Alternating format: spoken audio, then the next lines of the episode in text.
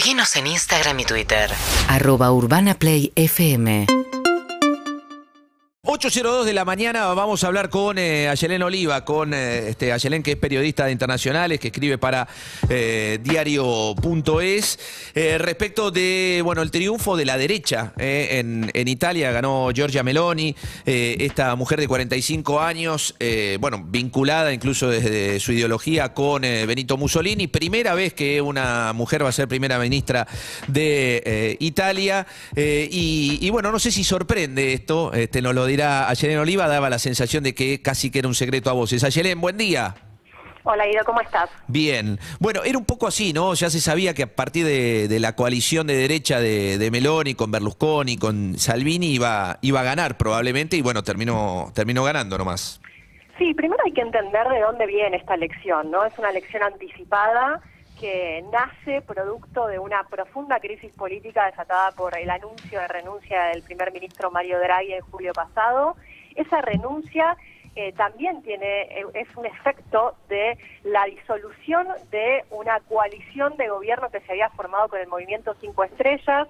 El movimiento Cinco Estrellas, ustedes recordarán, un movimiento bastante ecléctico, de corte, digamos, en términos europeos, podríamos decir populista, de, ni siquiera de izquierda, como muy variado, muy diverso, muy antipolítica, ¿no? Que rompen la coalición y eso deja muy debilitado al gobierno, un gobierno donde había estado conformado por los distintos espacios políticos, incluso eh, el movimiento Liga, el espacio Liga de Matteo Salvini y también, eh, bueno, el espacio de, de, Berlusconi, lo cual da cuenta de que estaban todos metidos en ese, en ese escenario. Cuando se resuelve, o Mario Draghi anuncia la renuncia de eh, el cargo de primer ministro, todavía está en el cargo él hasta que se conforme el nuevo gobierno, bueno, ahí es donde empiezan a aparecer las señales de que seguramente Hermanos de Italia, la extrema derecha, iba a ser la gran beneficiada de este escenario político.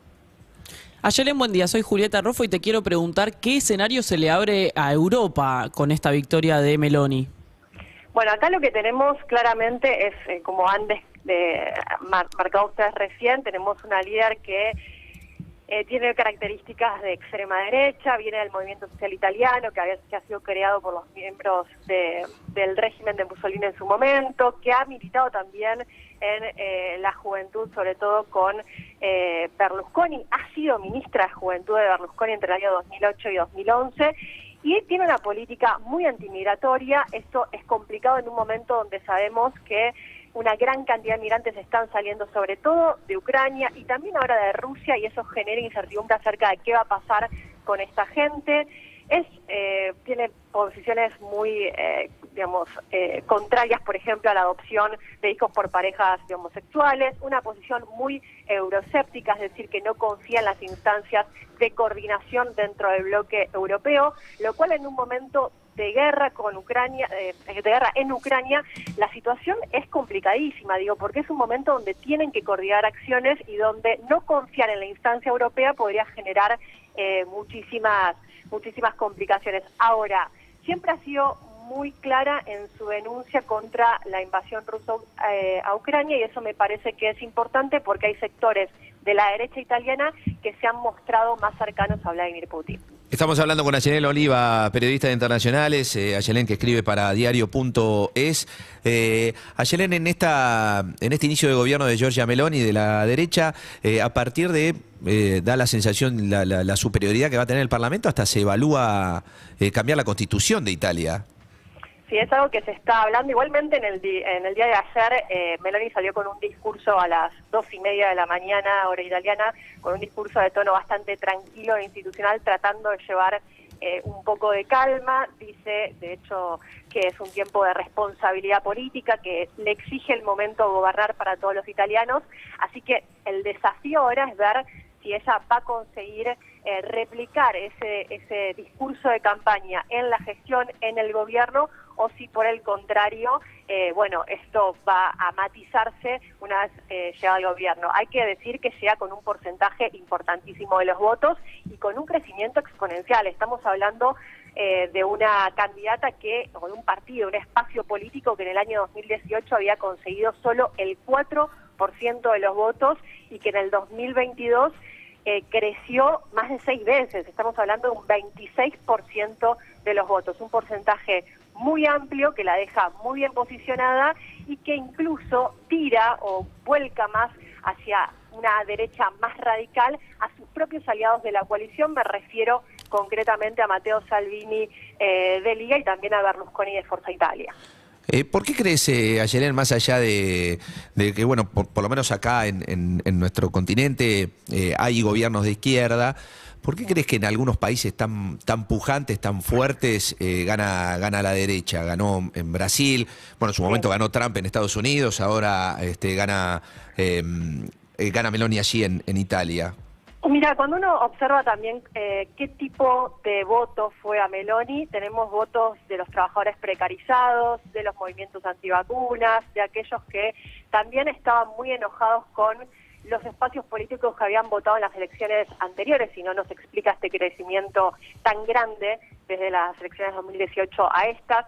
Así que me parece que sobre todo es do- dos elementos, un voto muy antipolítica, muy desconfiado de los partidos tradicionales y por otro lado un voto precarizado, podríamos decir, un voto que se ve eh, afectado también por la profunda crisis económica que ha dejado, eh, digo, el tema inflacionario, por ejemplo, Italia también lo conoce muy de cerca, que ha dejado también el tema de, de la pandemia y también eh, cómo han crecido las complejidades económicas producto de la guerra en Ucrania. Y eso, bueno, golpea a los sectores, sobre todo de las clases medias bajas, y estos votos también tienen eh, su correlación en las urnas. Igualmente, no solo las clases medias bajas, digo, si uno analiza el voto de Brasil, por ejemplo, también ve que un porcentaje importante, sobre todo en los votos eh, en las regiones de mayor poder adquisitivo, en la región sur, sudeste de Brasil, por ejemplo, por decir un caso, van a Bolsonaro también. Entonces, hay ahí, eh, digamos, esos dos extremos, ¿no? Las clases más populares y también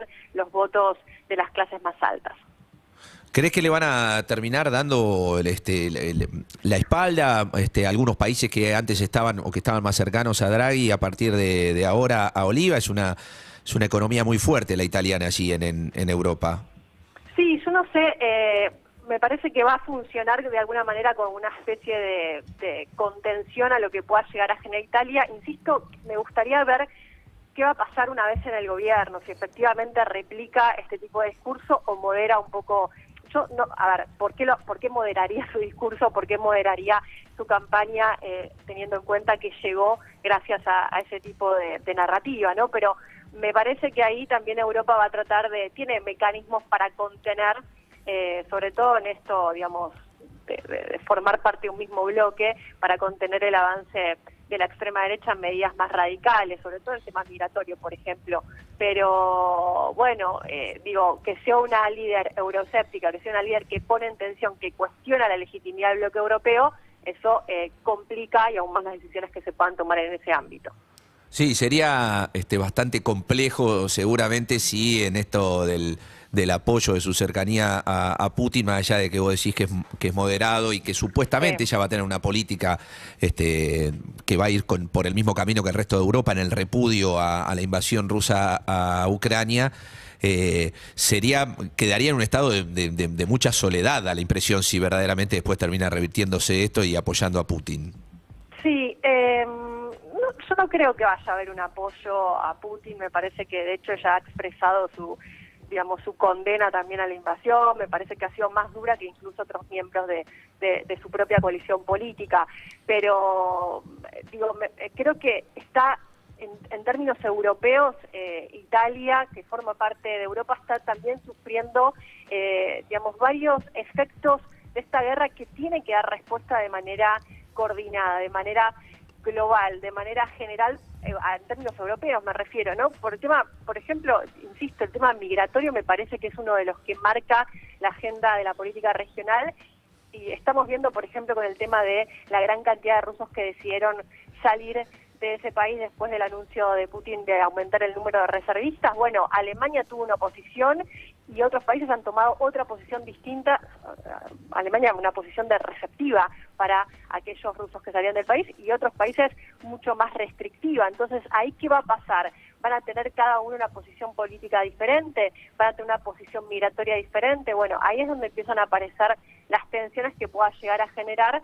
Eh, sabemos que encima tenemos a, a Olaf Scholz en Alemania y a Emmanuel Macron con posiciones bastante más eh, progresistas en este tipo de temas. Ayelen Oliva, periodista internacional, escribe para diario.es a propósito del triunfo de Giorgia Meloni allí en Italia. Gracias por darnos este tiempo y, y tu lectura de la situación, Ayelen. Muchas gracias, un saludo. Un saludo grande. UrbanaPlayFM.com